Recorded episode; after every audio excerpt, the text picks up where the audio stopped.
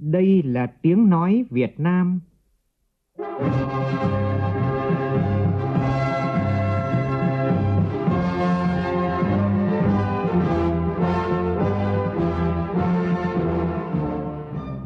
là tiếng nói Việt Nam, phát thanh từ Hà Nội, thủ đô nước Cộng hòa xã hội chủ nghĩa Việt Nam.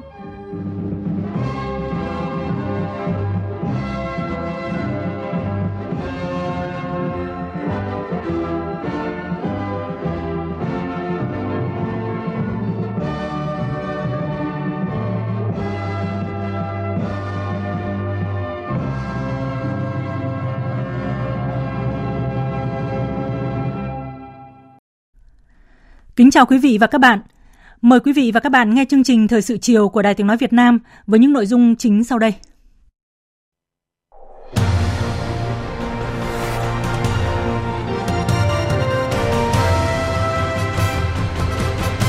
Ban chỉ đạo Trung ương về phòng chống tham nhũng tiêu cực họp phiên thứ 22 dưới sự chủ trì của Tổng Bí thư Nguyễn Phú Trọng, trưởng ban chỉ đạo, yêu cầu xử lý dứt điểm 5 đại án xảy ra tại Cục lãnh sự Bộ Ngoại giao, Tập đoàn FLC, Tân Hoàng Minh, Việt Á và Công ty Tiến bộ Quốc tế AIC.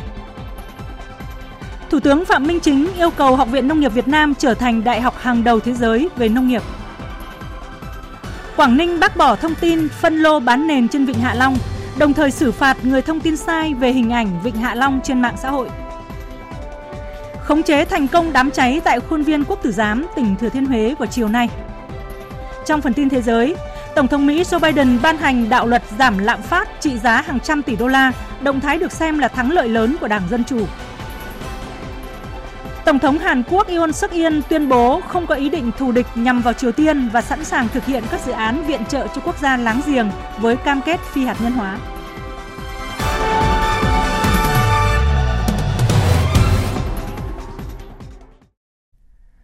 Bây giờ là nội dung chi tiết.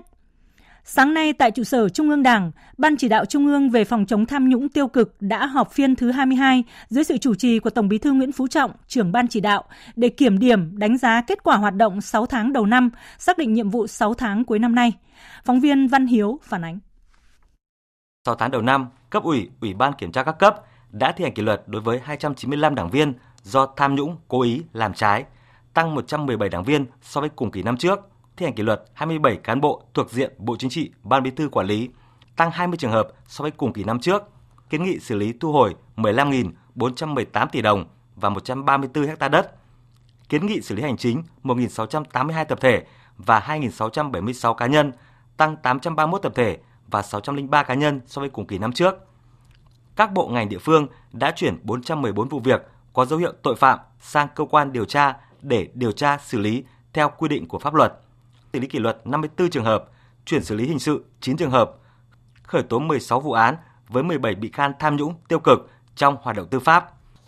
Đặc biệt, kể từ sau phiên họp thứ 21 của Ban chỉ đạo đến nay, các cơ quan tố tụng trong cả nước đã khởi tố mới 297 vụ án với 682 bị can về các tội tham nhũng, tăng 153 vụ, 298 bị can so với cùng kỳ năm trước. Các cơ quan thi hành án dân sự đã thu hồi được hơn 9.027 tỷ đồng trong các vụ án thuộc diện Ban chỉ đạo theo dõi, chỉ đạo, tăng hơn 7.000 tỷ đồng so với cùng kỳ năm trước. Tòa án đã đưa ra xét xử kịp thời một số vụ án trọng điểm như vụ án lợi dụng chức vụ quyền hạn trong khi thi hành công vụ xảy ra tại Bệnh viện Bạch Mai và một số cơ quan đơn vị, vụ án vi phạm các quy định về quản lý đất đai xảy ra trong việc thực hiện dự án sinh thái tâm linh Cửu Long Sơn Tự và dự án biệt thự sông núi Vĩnh Trung tại khu vực núi Chín Khúc, thành phố Nha Trang, tỉnh Khánh Hòa vụ án thiếu trách nhiệm gây hậu quả nghiêm trọng, lợi dụng chức vụ quyền hạn trong khi thi hành công vụ, buôn bán hàng giả là thuốc chữa bệnh xảy ra tại thành phố Hồ Chí Minh, các tỉnh, thành phố khác, Cục Quản lý dược, Bộ Y tế và các cơ quan đơn vị liên quan.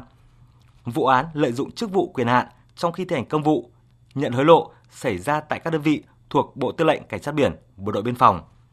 Vụ án vi phạm quy định về quản lý sử dụng tài sản nhà nước gây thất thoát lãng phí xảy ra tại Tổng công ty sản xuất xuất nhập khẩu Bình Dương. Điểm nổi bật là các cơ quan tiến hành tố tụng trung ương và địa phương, nội chính, kiểm tra đã phối hợp rất chặt chẽ, khắc phục khó khăn, vướng mắc, tập trung điều tra xử lý nghiêm nhiều vụ án liên quan đến công ty cổ phần công nghệ Việt Á, Cục lãnh sự Bộ Ngoại giao, Tập đoàn FLC, Tập đoàn Tân Hoàng Minh, Công ty Cổ phần Tiến bộ Quốc tế AIC và các vụ việc liên quan đến quản lý, sử dụng đất đai, tài sản nhà nước xảy ra tại thành phố Hồ Chí Minh, Khánh Hòa, Bình Thuận, Bình Dương. Trong đó, khởi tố nhiều bị can là cán bộ cấp cao diện trung ương quản lý. Riêng liên quan đến công ty Việt Á đã khởi tố 25 vụ án, 95 bị can. Tổng Bí thư Nguyễn Phú Trọng nhận định, thời gian qua, chúng ta đã tập trung không ít công sức cho công tác đấu tranh phòng chống tham nhũng tiêu cực, ngày càng kiên trì, bài bản, có kinh nghiệm, hiệu quả cao hơn. Theo đúng phương châm là phải làm kiên quyết nhưng rất nhân văn, nhân ái, nhân tình, mở đường để tiến, không vùi dập ai cả và tăng cường sự đoàn kết thống nhất cao, không chia rẽ, hiểu lầm lẫn nhau. Phải nói là chúng ta có một tinh thần quyết tâm mới, khí thế mới, đã làm được nhiều việc và được dư luận hoan nghênh, đồng tình, ủng hộ, đánh giá cao. Nhất là cái việc tổng kết 10 năm mà hoạt động của Ban chỉ đạo phòng chống tham nhũng rồi cái quyết định mà thành lập ban chỉ đạo phòng chống cấp tỉnh được dư luận rất hoan nghênh đúng không ạ có những ý kiến nào xuyên tạc nói rằng là đây là đánh nội bộ nhau thì bị bác bỏ ngay thôi? Hoàn toàn không phải. Vừa qua đánh đầu chúng đấy xử anh nào cũng tâm phục khẩu phục.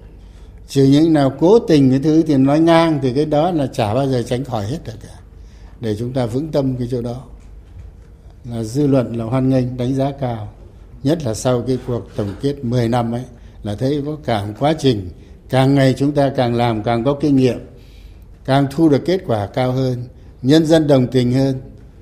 Sự phối hợp giữa các cơ quan trong thời gian vừa qua cũng ngày càng tốt hơn bài bản hơn nhịp nhàng hơn.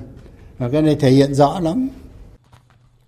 Tổng Bí thư Nguyễn Phú Trọng cũng khẳng định sự phối hợp giữa các cơ quan ngày càng bài bản, nhịp nhàng giữa các cơ quan liên quan đã giúp khởi tố thêm nhiều vụ án, vụ việc, củng cố thêm niềm tin của nhân dân vào công cuộc đấu tranh phòng chống tham nhũng tiêu cực của Đảng và Nhà nước. Chúng ta khởi tố, xử lý nhiều, không hề làm giảm ý chí, nhụt chí, cản trở, mà ngược lại chính là để thúc giục làm tốt hơn. Chúng ta làm rất đàng hoàng, minh bạch, qua các cái quy trình chặt chẽ, đúng luật pháp, đúng kỷ luật của Đảng. Tổng Bí thư Nguyễn Phú Trọng đề nghị cần phải làm mạnh mẽ, bài bản hơn nữa, nhất là chống suy thoái về tư tưởng, chính trị, đạo đức, lối sống, không có vùng cấm, không có ngoại lệ, bất kể đó là ai. Các cái vụ việc đang làm thì phải đẩy nhanh hơn nữa cái tiến độ lên. Nếu vướng mắc gì đến cơ quan nào thì chúng ta gỡ ngay chỗ đó là phải hướng dẫn cấp tỉnh làm tốt cái công tác phòng chống tham nhũng tiêu cực thì cũng phải làm sao cho người ta làm đúng vai thuộc bài. Mà nếu như ông ban chỉ đạo phòng chống tham nhũng một cấp tỉnh mà lại không gương mẫu, mà lại có những cá nhân vướng vào cái tham nhũng tiêu cực thì còn xử lý được ai? Đây là vấn đề vô cùng quan trọng. Chăm lo công tác cán bộ là đúng đấy. Chọn người bố trí sắp xếp phải chuẩn. Nếu là anh nào mà làm không tốt, thay luôn chúng ta không thiếu gì người cả. Kịp thời bổ sung sửa đổi những cái luật pháp rồi cơ chế rồi chính sách để phù hợp với cái điều kiện mới. Cái gì mà đã rõ, đã chín, được thực tiễn chứng minh là đúng, tôi nói rất nhiều lần như này rồi, thì chúng ta đưa vào thành văn bản. Cán bộ làm công tác phòng chống tham nhũng cũng phải trong sạch, phải gương mẫu, phải có bản lĩnh, phải có trình độ phải có phương pháp. À, đây là vấn đề quyết định. Những người đã tham gia vào cái ban chỉ đạo phòng chống tham nhũng rồi là tham gia lãnh đạo ở các cấp các ngành thì phải gương mẫu về cái này. Tôi đã nói mãi rồi tiền bạc lắm làm gì chết có mang theo được đâu. Danh dự mới là điều thiêng liêng cao quý nhất.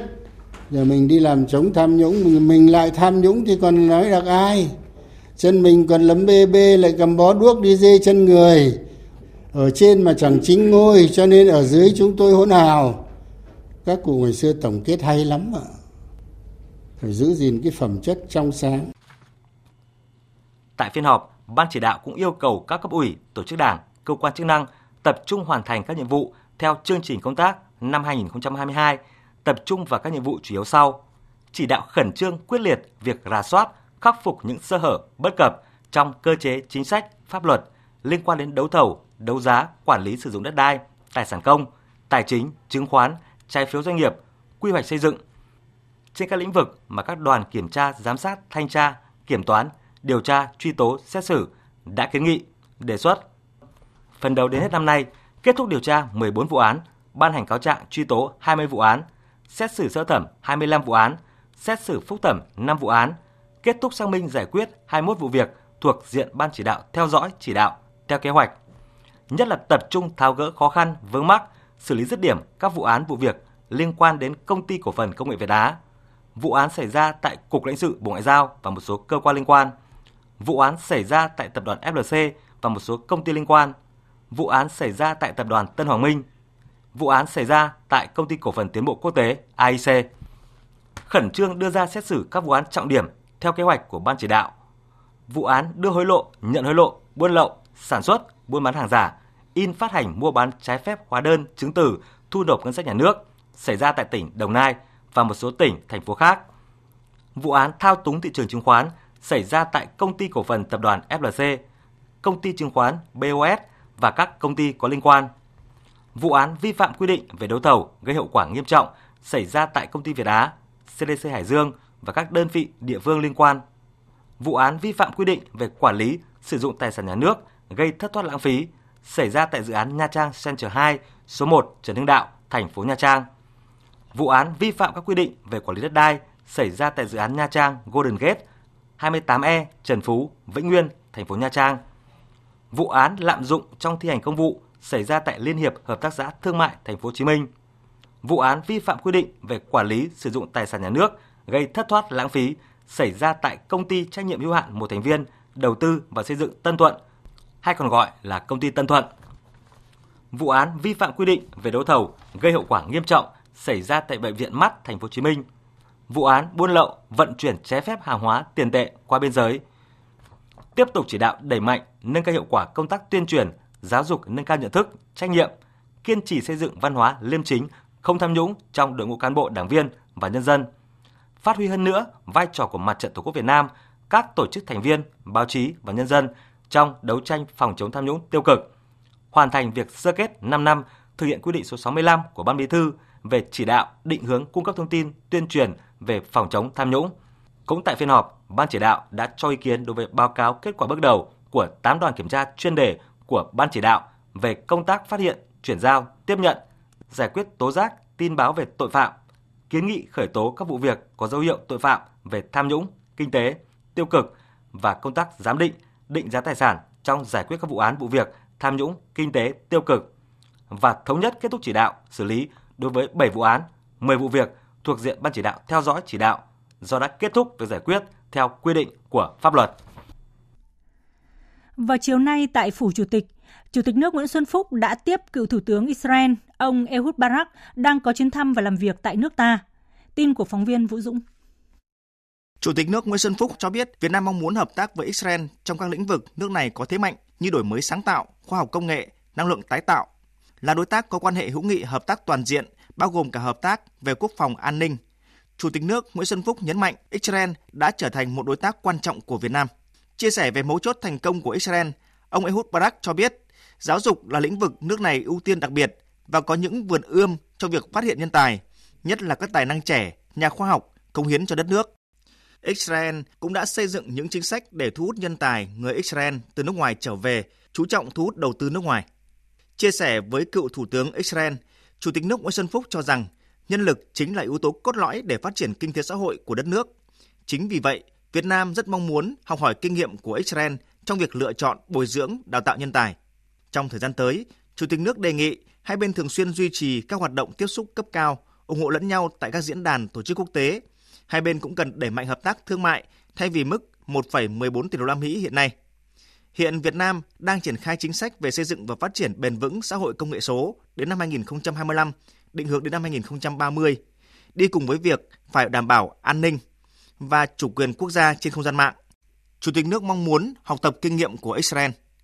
Chủ tịch nước cũng mong muốn với vai trò ảnh hưởng của mình, cựu Thủ tướng Israel tiếp tục đóng góp thúc đẩy hơn nữa mối quan hệ hữu nghị tốt đẹp giữa hai nước đặc biệt là trong việc chia sẻ kinh nghiệm, xây dựng chính sách hỗ trợ khởi nghiệp, thúc đẩy phát triển khoa học công nghệ, đổi mới sáng tạo, đào tạo ươm mầm các tài năng trẻ. Trước mắt là thúc đẩy các hoạt động kỷ niệm 30 năm hai nước thiết lập quan hệ ngoại giao 1993-2023. Cựu Thủ tướng Israel cho biết Israel sẵn sàng hợp tác với Việt Nam để tổ chức nhiều hoạt động thiết thực kỷ niệm 30 năm quan hệ ngoại giao hai nước.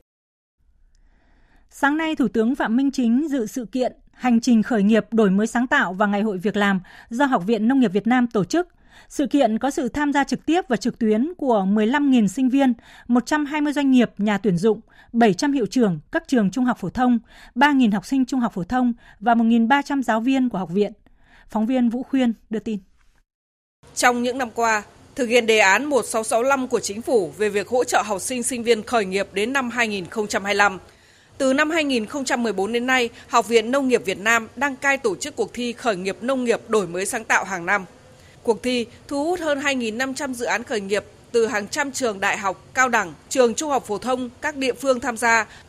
Phát biểu tại sự kiện, Thủ tướng Chính phủ Phạm Minh Chính nhấn mạnh, phát triển nguồn nhân lực chất lượng cao cho ngành nông nghiệp đã được Đảng, Nhà nước ta chú trọng từ rất sớm. Học viện Nông nghiệp Việt Nam là đơn vị khởi xướng phong trào khởi nghiệp nông nghiệp – đồng hành cùng với bà con nông dân và con em họ hình thành đam mê khởi nghiệp và khát vọng lập nghiệp trong nông nghiệp. Thủ tướng nhấn mạnh. Khởi nghiệp không nhất thiết phải bắt đầu bằng những điều lớn lao, mà nhiều khi từ chính những chăn trở, những ý tưởng mới để giải quyết vấn đề thường nhật. Những điều khiến chúng ta chăn trở nhất, thúc đẩy chúng ta tìm tòi, sáng tạo, mãnh liệt nhất. Ý tưởng khởi nghiệp dù nhỏ nhưng cũng đáng quý cho thấy sự năng động, sức sáng tạo, khát vọng vươn lên của thế hệ trẻ. Chúng ta cần có góc nhìn mới về khởi nghiệp. Các bạn có khát vọng tuổi trẻ để sẵn sàng khởi nghiệp nhưng cũng có ý chí kiên cường và bản lĩnh để sẵn sàng đối mặt với thất bại. Các nhà quản lý doanh nghiệp cần có giải pháp để hỗ trợ vật chất, tinh thần để sinh viên vượt qua thất bại Tinh thần khởi nghiệp phải phát huy mạnh mẽ, lan tỏa từ chính sinh viên thì nền nông nghiệp của nước ta mới ngày càng phát triển và phát triển bền vững. Thủ tướng chỉ rõ, năm 2021, Việt Nam xếp thứ 44 trên 132 quốc gia và nền kinh tế về đổi mới sáng tạo toàn cầu và có hơn 1.000 tổ chức có năng lực hỗ trợ khởi nghiệp, 100% cơ sở đào tạo có kế hoạch hỗ trợ học sinh sinh viên khởi nghiệp, Tuy nhiên, số lượng chất lượng các dự án, doanh nghiệp, tổ chức cá nhân khởi nghiệp sáng tạo chưa tương xứng với tiềm năng và kỳ vọng. Đại đa số các doanh nghiệp quy mô vừa và nhỏ, thậm chí siêu nhỏ, chưa đủ năng lực, nguồn lực và thiếu nhân lực phục vụ nghiên cứu các công nghệ lõi. Vì thế, rất cần sự trợ lực của các trường đại học hàng đầu với các chính sách thiết thực gắn hoạt động sản xuất kinh doanh của doanh nghiệp với nghiên cứu khoa học và phát triển công nghệ. Thủ tướng rất ấn tượng trong ngày hội việc làm ngày hôm nay có gần 100 doanh nghiệp mang đến 3.000 cơ hội việc làm cho học sinh sinh viên của học viện cũng như các trường lân cận. Đồng thời, các thầy cô và các em học sinh của 700 trường trung học phổ thông đang theo dõi sự kiện này qua các điểm cầu là dịp để định hướng nghề nghiệp, truyền cảm hứng cho các em học sinh trung học phổ thông thêm yêu ngành nông nghiệp phát triển hệ sinh thái đổi mới sáng tạo, trong đó cần thúc đẩy hơn nữa tinh thần khởi nghiệp của học sinh sinh viên, giúp các em thay đổi tư duy nhận thức, dám nghĩ, dám làm và có khát vọng lớn để biến ước mơ, ý tưởng thành hiện thực. Học viện Nông nghiệp Việt Nam phải là một trong những trung tâm đổi mới sáng tạo của ngành nông nghiệp, góp phần giải quyết những vấn đề trước mắt cũng như vấn đề mang tầm chiến lược, giải quyết những vấn đề lý luận và thực tiễn trong việc hình thành nền nông nghiệp trong tương lai cần tạo ra một môi trường giảng dạy liên kết chặt chẽ giữa nhà trường và doanh nghiệp. Tôi mong và chúc nhiều em sinh viên học sinh có mặt hôm nay tìm được việc làm phù hợp với chuyên môn được đào tạo, năng lực, sở trường và ước mơ của các em. Chúc các em sinh viên của Học viện Nông nghiệp Việt Nam và các em học sinh từ 700 trường trung học phổ thông đang dõi theo sự kiện này qua các phương tiện truyền thông sẽ khởi nghiệp thành công và có những đóng góp xứng đáng cho sự nghiệp xây dựng và bảo vệ Tổ quốc của chúng ta. Thủ tướng nêu rõ, các doanh nghiệp doanh nhân cần gắn kết chặt chẽ, đồng hành và hỗ trợ hơn nữa cho giáo dục đại học, từ việc dự báo nhu cầu lao động, ký hợp đồng đặt hàng đào tạo, xây dựng chuẩn đầu ra, nội dung, cấu trúc của chương trình đào tạo, đánh giá chất lượng đào tạo, hỗ trợ quỹ ươm mầm sáng tạo và nghiên cứu khoa học, hỗ trợ sinh viên, hỗ trợ phát triển nhân tài, tạo môi trường để các em cọ sát thực tế, nâng cao kỹ năng nghề nghiệp.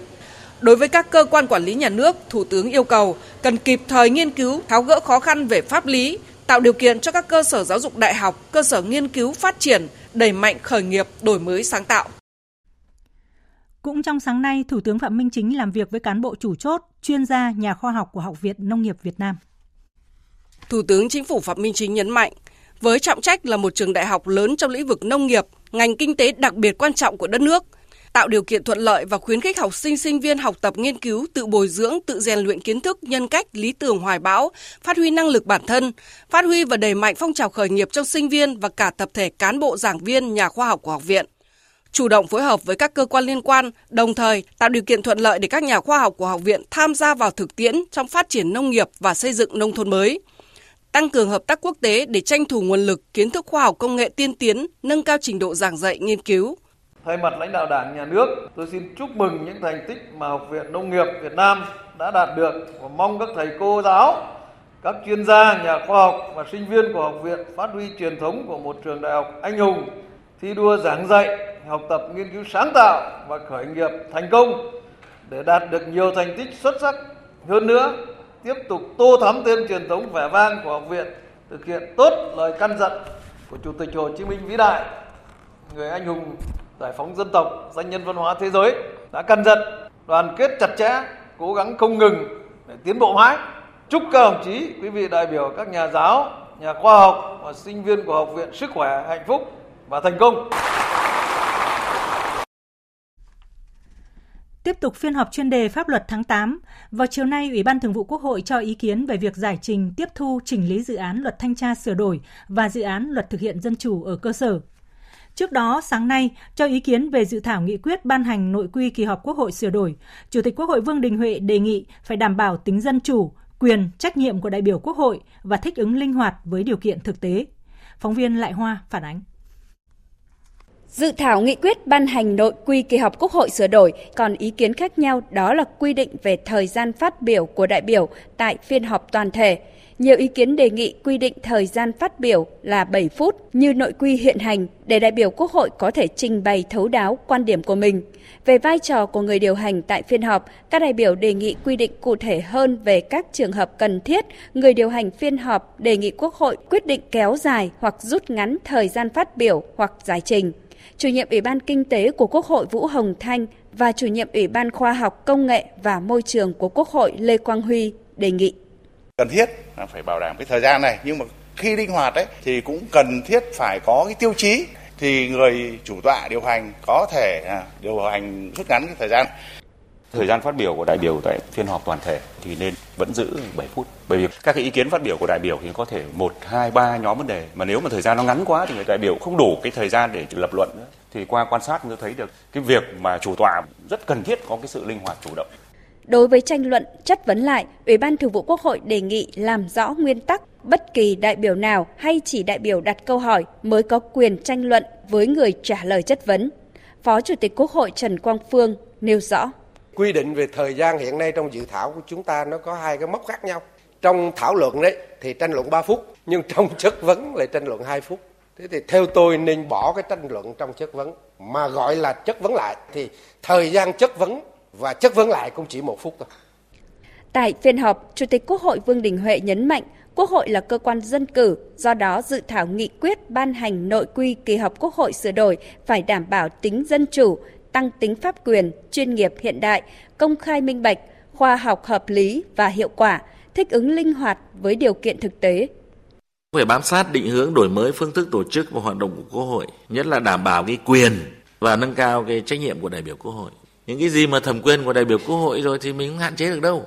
Phải đảm bảo chứ kỳ họp làm sao quy định như thế nào đó để mà đại biểu Quốc hội người ta phát huy được cái quyền này không những là không hạn chế mà phải đảm bảo mà thậm chí là phát huy được cái quyền và nâng cao được cái trách nhiệm của đại biểu quốc hội rồi tiếp tục cải tiến cách thức điều hành, chuyển trọng tâm từ cái quốc hội tham luận sang thảo luận và cả tranh luận nữa các ý kiến cũng đề nghị quy định hình thức biểu quyết linh hoạt hơn trong trường hợp đặc biệt như dịch bệnh diễn biến phức tạp. Tuy nhiên, Chủ tịch Quốc hội Vương Đình Huệ cho rằng không nên cụ thể hai hình thức biểu quyết trong dự thảo nghị quyết, bởi nếu đã biểu quyết bằng hệ thống điện tử cố định tại hội trường thì không biểu quyết bằng hệ thống biểu quyết điện tử trên thiết bị di động. Thời sự VOV nhanh, tin cậy, hấp dẫn. Việc triển khai thực hiện chính sách hỗ trợ tiền thuê nhà cho người lao động còn chậm – Số lượng hồ sơ tiếp nhận, tiến độ phê duyệt, giải ngân thấp. Do đó, Bộ Lao động Thương minh và Xã hội cần tiếp tục tăng cường trách nhiệm của mình để việc thực hiện chính sách an sinh xã hội sớm phát huy hiệu quả. Đây là yêu cầu của Bí thư Trung ương Đảng, Phó Thủ tướng Lê Minh Khái tại cuộc họp thực hiện chính sách an sinh xã hội và việc làm, đề án huy động nguồn lực cho chương trình phục hồi và phát triển kinh tế xã hội được tổ chức sáng nay tại trụ sở chính phủ. Tin của phóng viên Nguyễn Hằng. Hiện đã có 60 trên 63 tỉnh có doanh nghiệp, người lao động nộp hồ sơ đề nghị hỗ trợ, có hai tỉnh không có đối tượng là Lai Châu và Điện Biên. Tỉnh Cao Bằng báo cáo không có doanh nghiệp đề nghị hỗ trợ. Số hồ sơ được giải ngân đến nay đã có trên 23.900 doanh nghiệp với tổng số lao động là trên 1 triệu 400 nghìn lao động, đạt 15,7% so với dự kiến. Phó Thủ tướng Lê Minh Khái cho biết việc giải ngân rất thấp, trong khi thời hạn đăng ký đã hết.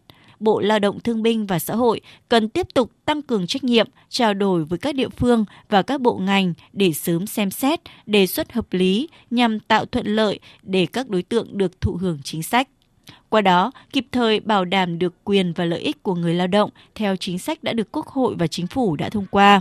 Để nhanh tiến độ, bảo đảm được cái quyền và lợi ích của người lao động theo cái chính sách mà đã được thông qua. Nếu mà các ông chỉ có đề nghị không kéo dài một cái thời hạn nhất định thôi. Nhu cầu rồi ta kế hoạch hóa cái nguồn vốn để mà chúng ta chi nữa tiền này là bao nhiêu đã đủ báo cáo quốc hội là phân bổ là 6.600 tỷ là từ tăng thu để cho cái gói này. Phải tính toán lại cái thực tế để chúng ta nắm bắt tình hình, sử dụng cái nguồn vốn thực sự cho nó hiệu quả thì tôi đề nghị Bộ Lao động Thương binh Xã phải tăng cường trách nhiệm ở chỗ này. Đối với đề án huy động nguồn lực cho chương trình phục hồi và phát triển kinh tế xã hội, Phó Thủ tướng Lê Minh Khái đề nghị Bộ Tài chính nghiên cứu cân đối tính toán để đảm bảo huy động và sử dụng nguồn vốn hiệu quả, đúng pháp luật trong thời gian tới. Nhiều năm qua, Hàn Quốc vẫn là thị trường xuất khẩu lao động quan trọng của nước ta. Hiện có gần 40.000 lao động Việt Nam đang làm việc tại Hàn Quốc với mức thu nhập từ 10 triệu đồng đến gần 60 triệu đồng một tháng. Phóng viên Hà Nam thông tin. Người lao động Việt Nam đi làm việc tại Hàn Quốc chủ yếu thông qua chương trình cấp phép việc làm cho lao động nước ngoài tại Hàn Quốc, hay còn gọi là chương trình EPS. Đây là kênh phái cử lao động chủ yếu của Việt Nam sang Hàn Quốc làm việc. Lao động Việt Nam còn đi làm việc tại Hàn Quốc theo hợp đồng cá nhân ký trực tiếp với doanh nghiệp Hàn Quốc hoặc thông qua các hợp đồng cung ứng lao động ký giữa doanh nghiệp Việt Nam có giấy phép đưa người lao động đi làm việc ở nước ngoài với đối tác Hàn Quốc hay còn gọi là chương trình visa E7 với mức lương từ 2.000 đến 2.500 đô la Mỹ một người một tháng, tương đương 46 triệu đến 58 triệu đồng một người một tháng. Người lao động còn có thể đi làm thuyền viên trên các tàu đánh bắt cá xa bờ và gần bờ theo các hợp đồng cung ứng thuyền viên giữa doanh nghiệp Việt Nam và các chủ tàu của Hàn Quốc – Ông Nguyễn Gia Liêm, Phó Cục trưởng Cục Quản lý Lao động ngoài nước Bộ Lao động Thương binh và Xã hội cho biết. Lao động thuyền viên đi đánh cá xa bờ và ven bờ thì hiện nay có khoảng 10.000 lao động Việt Nam làm việc trên các cái tàu đánh cá xa bờ và ven bờ. Lương cũng đã được cải thiện. Lao động thuyền viên đi đánh cá xa bờ đã được tăng lên là 450 đến 550, thậm chí là có những lao động có kinh nghiệm thì có thể được trả cái mức lương đến 1.000 đô la Mỹ. Bên cạnh đó thì thuyền viên tàu ven bờ đi làm việc tại Hàn Quốc thì cũng có thu nhập tương đương với lao động uh, theo chương trình IPS uh, à, khoảng độ nghìn rưỡi đến 2.000 đô la Mỹ. Thì đây là à, hợp tác rất là tốt đối với lao động uh, thuyền viên và những người nghèo ven biển. Từ năm 2016, Bộ Lao động Thương binh và Xã hội đã kiến nghị chính phủ cho phép thực hiện thí điểm đưa người lao động Việt Nam đi làm việc thời vụ tại Hàn Quốc theo hình thức hợp tác giữa các địa phương của hai nước. Hình thức này đang ngày càng được mở rộng tại các địa phương do nhu cầu của các địa phương hai nước, mang lại lợi ích cho người lao động Việt Nam. 7 tháng qua, tổng số khách du lịch quốc tế đến nước ta đạt 11 triệu lượt. Khách du lịch trong nước đạt gần 72 triệu lượt. Đây là thông tin tại cuộc họp Ban chỉ đạo nhà nước về du lịch về tình hình triển khai các giải pháp thúc đẩy phục hồi du lịch do Phó Thủ tướng Vũ Đức Đam chủ trì vào sáng nay. Phóng viên Phương Thoa thông tin. Sau 4 tháng mở cửa hoạt động du lịch, từ ngày 15 tháng 3 năm nay, khách du lịch nội địa đã vượt mức chỉ tiêu đặt ra trong năm 2022. Du lịch quốc tế từng bước được phục hồi. Doanh nghiệp lữ hành đã trở lại hoạt động. Trên 90% các cơ sở lưu trú du lịch trên cả nước đã hoạt động trở lại bình thường. Các hãng hàng không đã mở thêm nhiều đường bay quốc tế mới. Điều đó thể hiện trong kết quả hoạt động du lịch trong tháng 7 vừa qua. Theo ông Vũ Thế Bình, Chủ tịch Hiệp hội Du lịch Việt Nam, để du lịch phục hồi bền vững sau dịch bệnh COVID-19, bên cạnh du lịch nội địa, cần có biện pháp để thúc đẩy mạnh mẽ tăng trưởng khách quốc tế. Cho nên bây giờ chúng tôi đề nghị là có quỹ xúc tiến du lịch thì có thể là ở bộ à, trưởng xem xét để có thể hỗ trợ cho cái việc mà tổ chức cái khóa bồi dưỡng nghiệp vụ cho các cái doanh nghiệp vừa và nhỏ, những người còn đang gặp khó khăn. Thế thì làm sao cho từ nay đến cuối năm ấy phải tổ chức đào tạo từ đầu vài trăm những cái khóa như vậy để hỗ trợ cho những cái đơn vị mà họ đang bắt đầu hồi phục trở lại thì lúc đó đến cuối năm là chúng ta sẽ có một lực lượng lao động đủ để chúng ta phục vụ cho đợt tăng trưởng cuối năm này. Tại cuộc họp, đề cập tới kiến nghị về chính sách tính giá điện cho dịch vụ cơ sở lưu trú, Phó Thủ tướng Vũ Đức Đam yêu cầu Bộ Công Thương khẩn trương hoàn thành trình Thủ tướng trước khi quyết định về điều chỉnh giá điện áp dụng cho các cơ sở lưu trú du lịch ngang bằng với giá điện sản xuất. Bộ Văn hóa Thể thao và Du lịch và các hiệp hội doanh nghiệp du lịch phải chủ động nghiên cứu, đề xuất cụ thể về chính sách ưu đãi về thuế phí, tiền thuê đất cho các cơ sở dịch vụ du lịch. Đại diện Ủy ban Nhân dân tỉnh Quảng Ninh vừa bác bỏ thông tin cho phép dự án lấn biển, phân lô bán nền làm ảnh hưởng đến Vịnh Hạ Long, di sản thiên nhiên thế giới. Ủy ban Nhân dân tỉnh Quảng Ninh khẳng định hình ảnh lan truyền trên mạng xã hội cùng nghi vấn Vịnh Hạ Long bị săn lấp, phân lô bán nền là không đúng. Hình ảnh đó chụp ở Ao Tiên thuộc huyện Vân Đồn, nằm trong khu kinh tế Vân Đồn, không thuộc di sản thiên nhiên thế giới Vịnh Hạ Long. Khu vực Ao Tiên được tỉnh phê duyệt phù hợp với quy hoạch chung xây dựng khu kinh tế Vân Đồn do Thủ tướng phê duyệt năm 2009 và điều chỉnh tại quyết định ngày 17 tháng 2 năm 2020. Năm 2004, dự án khu đô thị mới Ao Tiên được Ủy ban Nhân dân tỉnh giao cho nhà đầu tư triển khai. Đến nay dự án đã cơ bản hoàn thành, được cấp giấy chứng nhận quyền sử dụng đất. Tại khu đô thị mới, Ủy ban Nhân dân tỉnh Quảng Ninh đã xúc tiến kêu gọi đầu tư được hai công trình tổ hợp khách sạn du lịch thương mại đạt tiêu chuẩn 5 sao theo đúng quy hoạch được phê duyệt. Dự án còn có bến cảng cao cấp Ao Tiên Vân Đồn được đầu tư từ năm 2020 với diện tích gần 30 ha, công suất khi vận hành tối đa hơn 4 triệu lượt khách một năm. Mục tiêu đón tàu chở khách du lịch 300 ghế. Dự án rộng hơn 86 ha trước đây là vùng bãi triều sình lầy, không cây cối. Trên đó có hòn núi dê, chính là hòn non bộ khổng lồ đang gây xôn xao dư luận. Khi triển khai dự án, chủ đầu tư giữ lại hòn dê, quy hoạch thành hồ nước sinh thái, làm không gian sinh hoạt cộng đồng. Theo quy hoạch của Ủy ban Nhân dân tỉnh Quảng Ninh, bến cảng cao cấp Ao Tiên Vân Đồn hoàn thành sẽ đồng bộ hệ thống giao thông ở khu kinh tế Vân Đồn cả về đường bộ, đường hàng không và đường biển, đáp ứng kịp thời nhu cầu vận chuyển khách du lịch tham quan nghỉ dưỡng ra các đảo của huyện Vân Đồn, Cô Tô và Vịnh Bái Tử Long, Vịnh Hạ Long, thay thế cảng Cái Rồng đã xuống cấp. Trong một diễn biến liên quan, Phòng An ninh mạng và Phòng chống tội phạm sử dụng công nghệ cao Công an tỉnh Quảng Ninh vừa làm việc với ông Đinh Văn Đức, 33 tuổi, ở thị xã Quảng Yên để làm rõ việc đăng tin không chính xác trên mạng xã hội.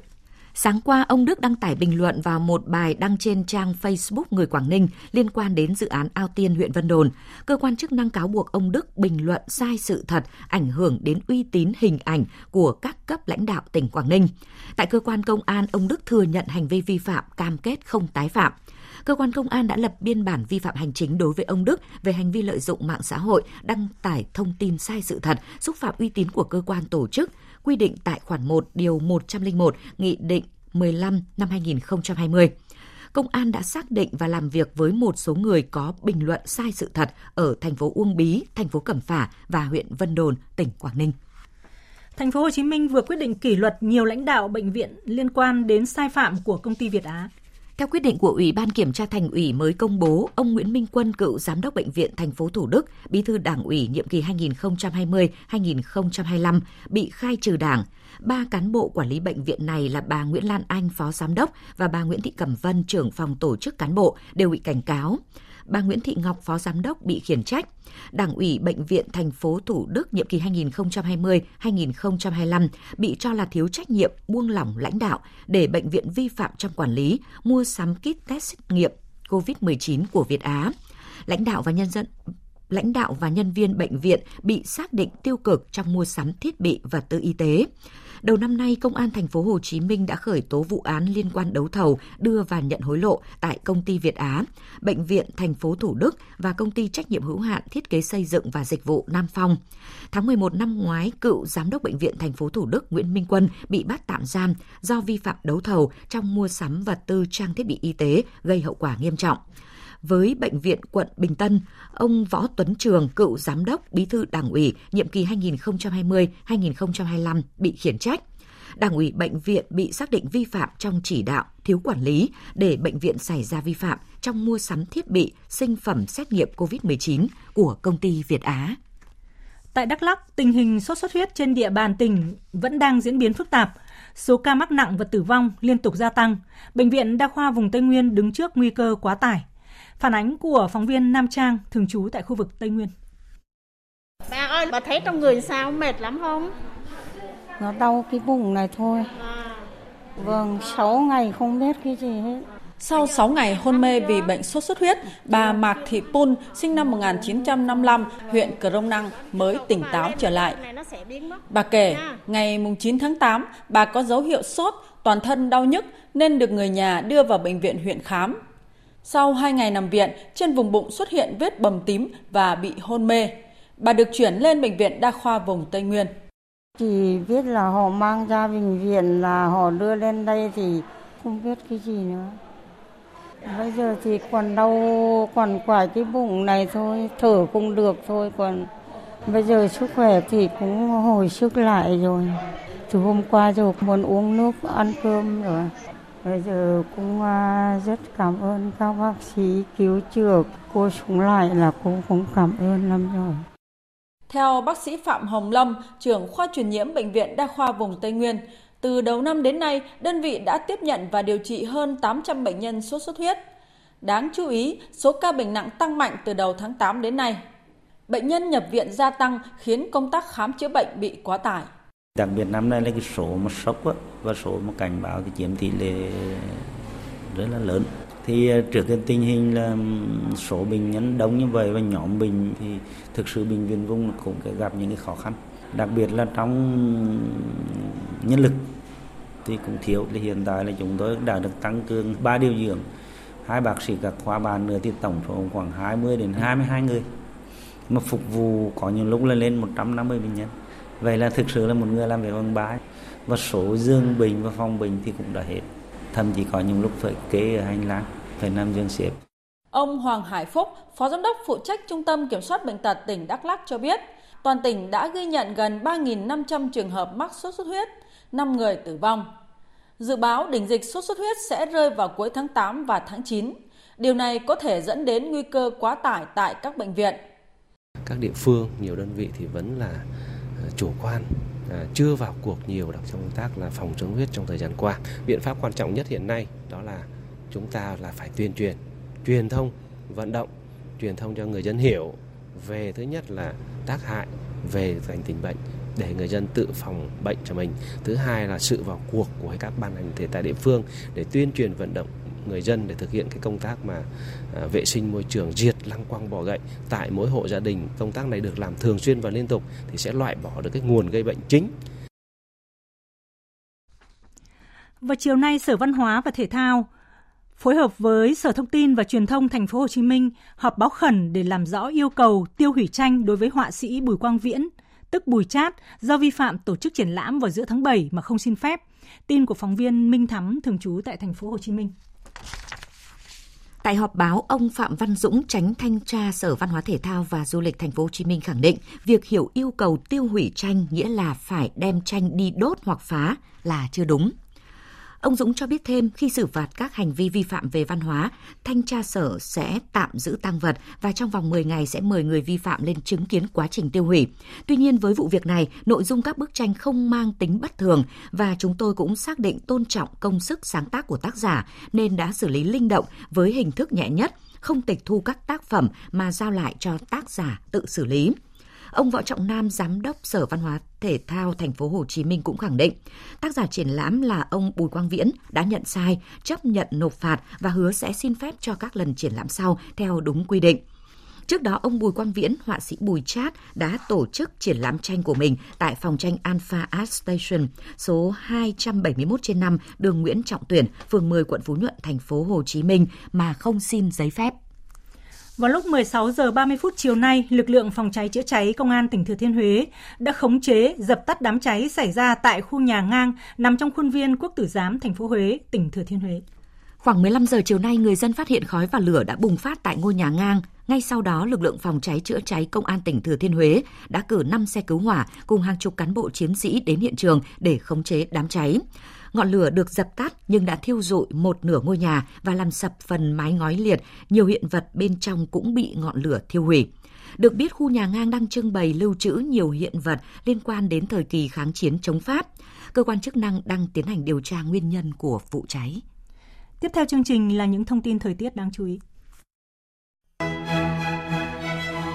Thưa quý vị và các bạn, theo Trung tâm Dự báo Khí tượng Thủy văn, hôm nay các khu vực ở Bắc Bộ và Trung Bộ tiếp tục có nắng oi, nhiệt độ cao nhất phổ biến ở nhiều nơi trên 35 độ. Tuy nhiên, về chiều tối và đêm thì mưa rào và rông rải rác sẽ xuất hiện. Tây Nguyên và Nam Bộ thì cần đề phòng mưa to. Từ đêm ngày mai đến ngày 23 tháng 8 tại khu vực Bắc Bộ có mưa rào và rông rải rác, cục bộ có mưa to. Bắc Trung Bộ từ ngày mai đến ngày 23 tháng 8 có mưa rào và rông rải rác, khu vực từ Đà Nẵng đến Bình Thuận, Tây Nguyên và Nam Bộ. Hình thái thời tiết phổ biến như ngày hôm nay đến ngày 26 tháng 8 là chiều tối và tối có mưa rào và rông rải rác.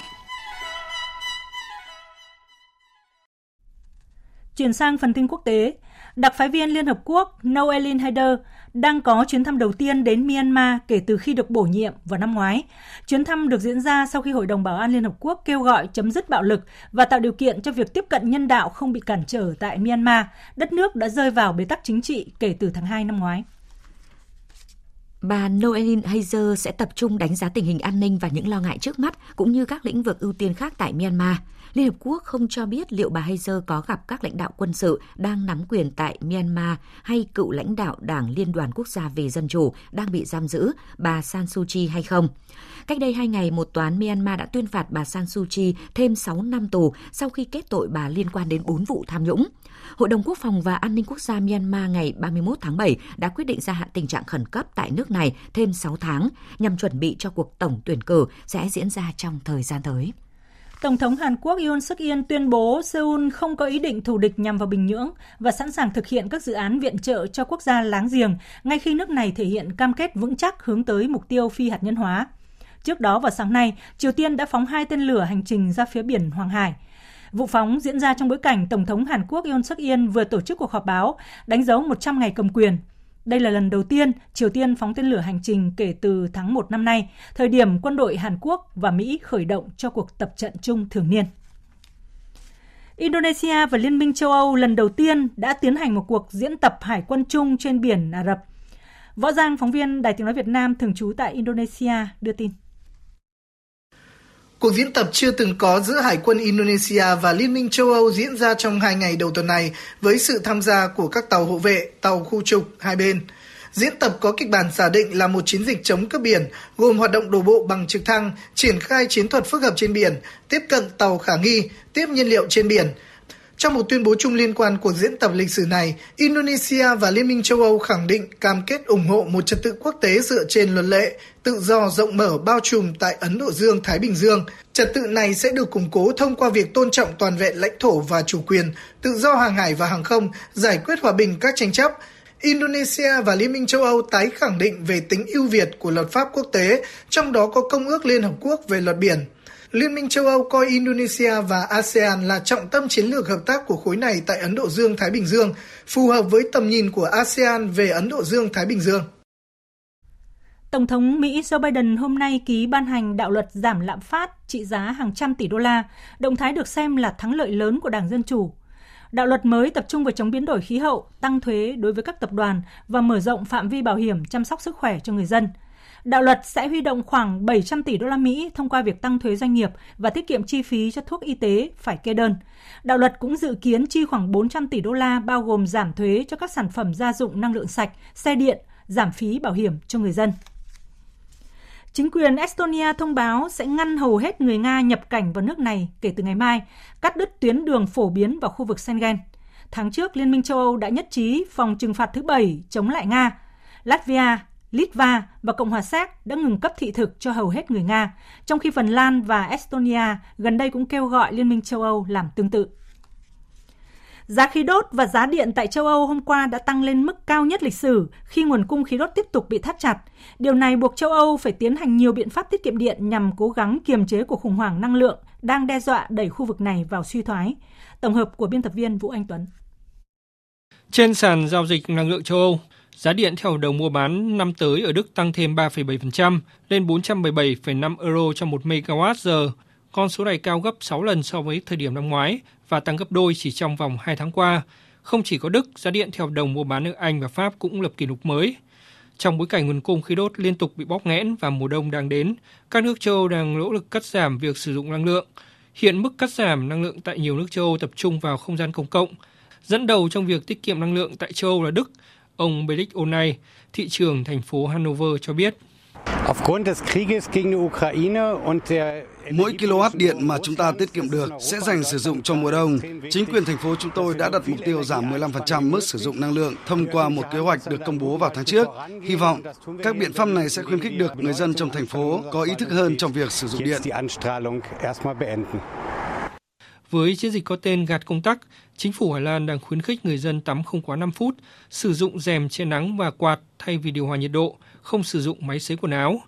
Trong tuần qua, chính phủ Tây Ban Nha ban hành sắc lệnh yêu cầu phải duy trì nhiệt độ máy điều hòa không khí ở trong không gian công cộng và thương mại ở mức không thấp hơn 27 độ C và giới hạn nhiệt độ ở các hệ thống sưởi ấm ở mức không quá 19 độ C cho đến năm 2023. Chính phủ Tây Ban Nha ước tính biện pháp này có thể làm giảm nhu cầu năng lượng của đất nước trong ngắn hạn. Bộ trưởng Năng lượng Tây Ban Nha Teresa Ribera cho biết. Viện nghiên cứu và tiết kiệm năng lượng ước tính rằng khi nhiệt độ điều hòa không khí ở mức thấp hơn 1 độ sẽ giúp chúng ta tiết kiệm 7% năng lượng tiêu thụ. Giả dụ một công ty sở hữu 90 khách sạn và hơn 100 nhà hàng, ước tính khi áp dụng các biện pháp này sẽ tiết kiệm được hơn 1 triệu euro mỗi năm. Một số các quốc gia khác như Đức, Pháp, Italia phạt tiền đối với các cửa hàng, nhà hàng, văn phòng đang bật điều hòa nhiệt độ hoặc máy sưởi trong khi mở cửa. Các bước đi mới này của những nước châu Âu được cho là phù hợp với chiến lược mà 27 chính phủ của Liên minh châu Âu nhất trí vào tháng trước, trong bối cảnh lo ngại rằng Nga có thể ngừng cung cấp năng lượng. EU đã thống nhất một kế hoạch không mang tính ràng buộc nhằm cắt giảm lượng tiêu thụ khí đốt ở mức ít nhất 15% trong giai đoạn từ giữa tháng 8 năm nay đến tháng 3 năm sau. Kể từ tháng 6, dòng chảy khí đốt từ Nga sang châu Âu đã sụt giảm đáng kể. Nga cắt giảm tới 80% lượng khí đốt đi qua đường ống dòng chảy phương Bắc 1 Ứng dụng tạo video TikTok hôm nay thông báo sẽ gỡ bỏ các video đã đăng có nội dung quảng cáo chính trị trên nền tảng này nhằm ngăn chặn sự lan truyền của những thông tin sai lệch trong bối cảnh trước thời điểm diễn ra cuộc bầu cử giữa nhiệm kỳ của Mỹ tổ chức vào ngày 8 tháng 11 tới đây. Ông Eric Han, người đứng đầu bộ phận an toàn Mỹ của TikTok cho biết, công ty đang tìm cách bịt các lỗ hổng khiến dò dỉ thông tin chính trị bằng cách tổ chức các cuộc họp trực tuyến với những nhà sáng tạo nội dung và cơ quan quản lý mạng để nhấn mạnh việc đăng tải các nội dung quảng cáo chính trị là đi ngược lại các chính sách của TikTok. Ông cũng nhận định Quá trình làm việc sẽ duy trì trên sự tin tưởng của các bên. Người sáng tạo nội dung cần nắm được quy định để tránh đăng các nội dung quảng cáo chính trị. Mặt khác, phía TikTok cũng sẽ dựa vào báo cáo của các phương tiện truyền thông và đối tác bên ngoài để tìm kiếm và gỡ các bài đăng vi phạm. Hôm qua, Meta, tập đoàn công nghệ sở hữu ứng dụng Facebook và Instagram cũng cho biết đã đầu tư một khoản tiền lớn để bảo vệ các cuộc bầu cử trực tuyến, không chỉ trong thời gian diễn ra cuộc bầu cử mà còn cả toàn bộ thời gian trước và sau cuộc bầu cử. Meta đang tạo nhãn cảnh báo trên các bài đăng đã được kiểm chứng, giúp người dùng tiếp cận với nguồn thông tin đáng tin cậy xung quanh các tuyên bố của chiến dịch. Bên cạnh đó, ứng dụng cũng chủ động xóa bỏ thông tin sai lệch về bỏ phiếu cũng như ngăn chặn những cuộc biểu tình bạo lực liên quan đến việc bỏ phiếu, đăng ký cử tri hoặc kết quả của một cuộc bầu cử. Chương trình thời sự chiều nay sẽ tiếp nối với phần tin thể thao.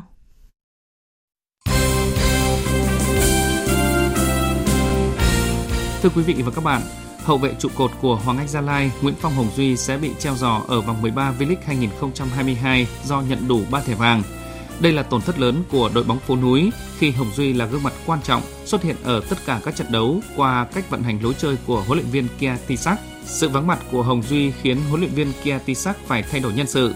Bên cạnh sự thiếu vắng Hồng Duy, lực lượng Hoàng Anh Gia Lai trong trận đấu với Hải Phòng còn có thể mất Minh Vương khi tiền vệ này đã bị đau sau trận đấu với Hà Nội FC.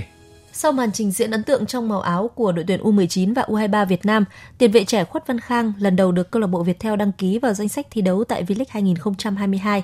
Đây là phần thưởng xứng đáng với những nỗ lực của Văn Khang. Ở vòng chung kết U23 châu Á, giải U19 Đông Nam Á và giải U19 quốc tế 2022, Văn Khang thi đấu rất nổi bật, đặc biệt ở giải U19 quốc tế diễn ra ở Bình Dương, thủ quân U19 Việt Nam đóng góp công rất lớn vào chức vô địch của đội chủ nhà, được trao danh hiệu cầu thủ xuất sắc nhất giải. Sau khi ký vào bản hợp đồng có thời hạn 3 năm rưỡi với câu lạc bộ Topenland Bình Định tại V-League, hôm qua thủ môn Đặng Văn Lâm đã có mặt tại sân Quy Nhơn để tập cùng với các đồng đội ngay trong buổi chiều.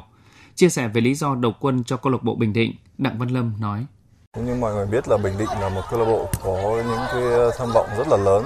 Nó cũng ờ, giống như ờ, cá nhân Lâm cũng muốn được có những danh hiệu ở cấp câu lạc bộ nên uh, Lâm đã chọn câu lạc bộ Bình Định để cùng toàn thể uh, toàn đội có thể uh, uh, giành được những uh, danh hiệu đầu tiên. Thủ môn mang dòng máu Việt Nga thổ lộ lúc này anh đang cố gắng hòa nhập nhanh để cùng với các đồng đội thi đấu đạt thành tích cao nhất cho câu lạc bộ Bình Định. Cũng là rất là vui và ở đây cũng rất là nhiều anh em mà đã thi đấu thường xuyên ở đội tuyển quốc gia. Và Lâm cũng nghĩ là việc này cũng sẽ giúp Lâm có thể hòa nhập nhanh và tốt để mà chuẩn bị cho các trận đấu tiếp theo ạ.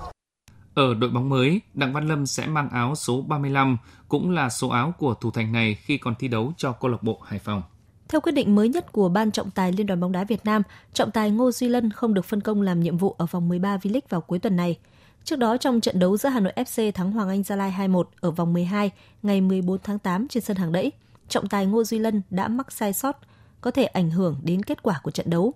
Cụ thể, vào phút 33, tiền đạo Bruno Henrique của Hoàng Anh Gia Lai bị trung vệ Đỗ Duy Mạnh dẫm vào chân khi đi bóng trong vòng 16m50 của Hà Nội. Mặc dù đứng gần và góc quan sát trực diện, trọng tài Lân đã không bắt lỗi mà xua tay cho trận đấu tiếp tục. Nếu xử lý đúng, Hoàng Anh Gia Lai sẽ được hưởng 11 m có thể vượt lên dẫn trước và Duy Mạnh có thể bị chốt quyền thi đấu bởi trước đó đã phải nhận một thẻ vàng. Ngày mai, giải bóng đá nữ Cúp Quốc gia 2022 sẽ sôi động trở lại với hai trận bán kết. Vào lúc 16 giờ, nhà đương kim vô địch Thành phố Hồ Chí Minh 1 sẽ chạm trán Than khoáng sản Việt Nam. Đây sẽ là một thử thách không dễ dàng cho cô trò huấn luyện viên Đoàn Thị Kim Chi khi Than khoáng sản Việt Nam đang tỏ ra rất quyết tâm để tạo nên bất ngờ. Đội bóng này đã vượt qua phong phú Hà Nam trong trận đối đầu trực tiếp ở lượt cuối của vòng bảng. Huấn luyện viên Đoàn Minh Hải của Than khoáng sản Việt Nam khẳng định. Cái mục tiêu của đội Than khoáng sản Việt Nam thì cũng đã xác định rồi thì cái ờ, giải này cũng là cái giải tiền ờ, thi đấu để chuẩn bị cho cái giải vô địch quốc gia quốc gia thôi nhưng mà cũng ờ, cũng đã vào cuộc chơi nào thì cũng vậy đều độ cả đội cũng đều xác định là đã chơi thì phải cố gắng phấn đấu làm sao đạt cái thành tích cao nhất. Trận bán kết còn lại sẽ có sự hiện diện của câu lạc bộ Hà Nội 1. Đội bóng này cũng đã chứng tỏ sức mạnh của mình tại bảng B với thành tích toàn thắng. Họ đang là đội bóng duy nhất chưa để thua bàn nào tại giải đấu năm nay. Đối đầu với họ sẽ là thử thách mang tên Thái Nguyên T&T, đội bóng có sự bổ sung mạnh mẽ về lực lượng. Huấn luyện viên Đoàn Việt Triều của câu lạc bộ Thái Nguyên T&T cho biết. Phải nói năm nay thì có đại hội thể thao toàn quốc, các đội có sự chuẩn bị rất là kỹ càng. Tôi nghĩ là cũng sẽ là một năm rất là khó khăn đối với Thái Nguyên. Và chúng tôi hy vọng là các cầu thủ trẻ kết hợp với các vận viên tăng cường sẽ tạo thành một đội bóng à, có lối chơi gắn kết và chơi sòng phẳng với các đội. Sáng nay, giải xe đạp đường trường và địa hình trẻ quốc gia 2022 khai mạc tại tỉnh Thanh Hóa. Tham dự giải năm nay có hơn 300 vận động viên, huấn luyện viên của 15 đoàn đến từ các tỉnh thành ngành trên cả nước. Các vận động viên tranh tài ở các cự ly thi đấu cá nhân đồng đội của các nội dung xe đạp đường trường và địa hình thuộc hai nhóm tuổi 16 tuổi trở xuống và từ 17 đến 18 tuổi. Trong đó, nội dung xe đạp đường trường tổ chức tại các tuyến đường thuộc thành phố Sầm Sơn và thành phố Thanh Hóa. Nội dung xe đạp địa hình tổ chức tại khu vực đồi Quyết Thắng, phường Hàm Rồng, thành phố Thanh Hóa. Dự báo thời tiết Mời quý vị và các bạn nghe dự báo thời tiết đêm nay và ngày mai. Phía Tây Bắc Bộ chiều tối và đêm có mưa rào và rông vài nơi, ngày nắng có nơi nắng nóng gió nhẹ, nhiệt độ từ 24 đến 35 độ. Phía Đông Bắc Bộ chiều tối và đêm có mưa rào và rông vài nơi, ngày nắng có nơi nắng nóng gió nhẹ, nhiệt độ từ 25 đến 35 độ. Khu vực từ Thanh Hóa đến Thừa Thiên Huế chiều tối và đêm có mưa rào và rông vài nơi, ngày nắng có nơi nắng nóng. Gió Tây Nam cấp 2 cấp 3, nhiệt độ từ 24 đến 35 độ. Khu vực từ Đà Nẵng đến Bình Thuận chiều tối và đêm có mưa rào và rông vài nơi, ngày nắng, có nơi nắng nóng, gió Tây Nam cấp 2, cấp 3 nhiệt độ từ 24 đến 35 độ. Khu vực Tây Nguyên và Nam Bộ có mưa rào và rông vài nơi, riêng chiều tối và tối có mưa rào và rông rải rác, gió Tây Nam cấp 2, cấp 3, nhiệt độ từ 20 đến 33 độ. Khu vực Hà Nội chiều tối và đêm có mưa rào và rông vài nơi, ngày nắng gió nhẹ, nhiệt độ từ 27 đến 35 độ. Dự báo thời tiết biển, vùng biển Bắc Vịnh Bắc Bộ có mưa rào rải rác và có nơi có rông, tầm nhìn xa trên 10 km giảm xuống từ 4 đến 10 km trong mưa, gió Nam đến Đông Nam cấp 3, cấp 4. Vùng biển Nam Nam Vịnh Bắc Bộ có mưa rào và rông vài nơi, tầm nhìn xa trên 10 km, gió Nam đến Tây Nam cấp 3, cấp 4. Vùng biển từ Quảng Trị đến Quảng Ngãi không mưa, tầm nhìn xa trên 10 km, gió Tây Nam cấp 3, cấp 4. Vùng biển từ Bình Định đến Ninh Thuận, khu vực giữa và Nam Biển Đông, khu vực quần đảo Trường Sa thuộc tỉnh Khánh Hòa có mưa rào và rông vài nơi, tầm nhìn xa trên 10 km, gió Tây Nam cấp 4, cấp 5. Vùng biển từ Bình Thuận đến Cà Mau có mưa rào và rông rải rác, tầm nhìn xa trên 10 km, giảm xuống từ 4 đến 10 km trong mưa, gió Tây Nam cấp 5. Vùng biển từ Cà Mau đến Kiên Giang, khu vực Vịnh Thái Lan có mưa rào và rông rải rác, tầm nhìn xa trên 10 km, giảm xuống từ 4 đến 10 km trong mưa, gió Tây đến Tây Nam cấp 4. Khu vực Bắc Biển Đông, khu vực quần đảo Hoàng Sa thuộc thành phố Đà Nẵng có mưa rào rải rác và có nơi có rông. Tầm nhìn xa trên 10 km giảm xuống từ 4 đến 10 km trong mưa, gió Tây Nam cấp 3, cấp 4. Tới đây chúng tôi xin kết thúc chương trình Thời sự chiều của Đài Tiếng Nói Việt Nam. Chương trình do các biên tập viên Hải quân, Đức Hưng, Hằng Nga biên soạn với sự tham gia thể hiện của phát thanh viên Phương Hằng, kỹ thuật viên Thanh Tùng. Quý vị và các bạn quan tâm đến các nội dung có trong chương trình có thể nghe lại qua trang web vov1.vn. Xin tạm biệt và hẹn gặp lại quý vị.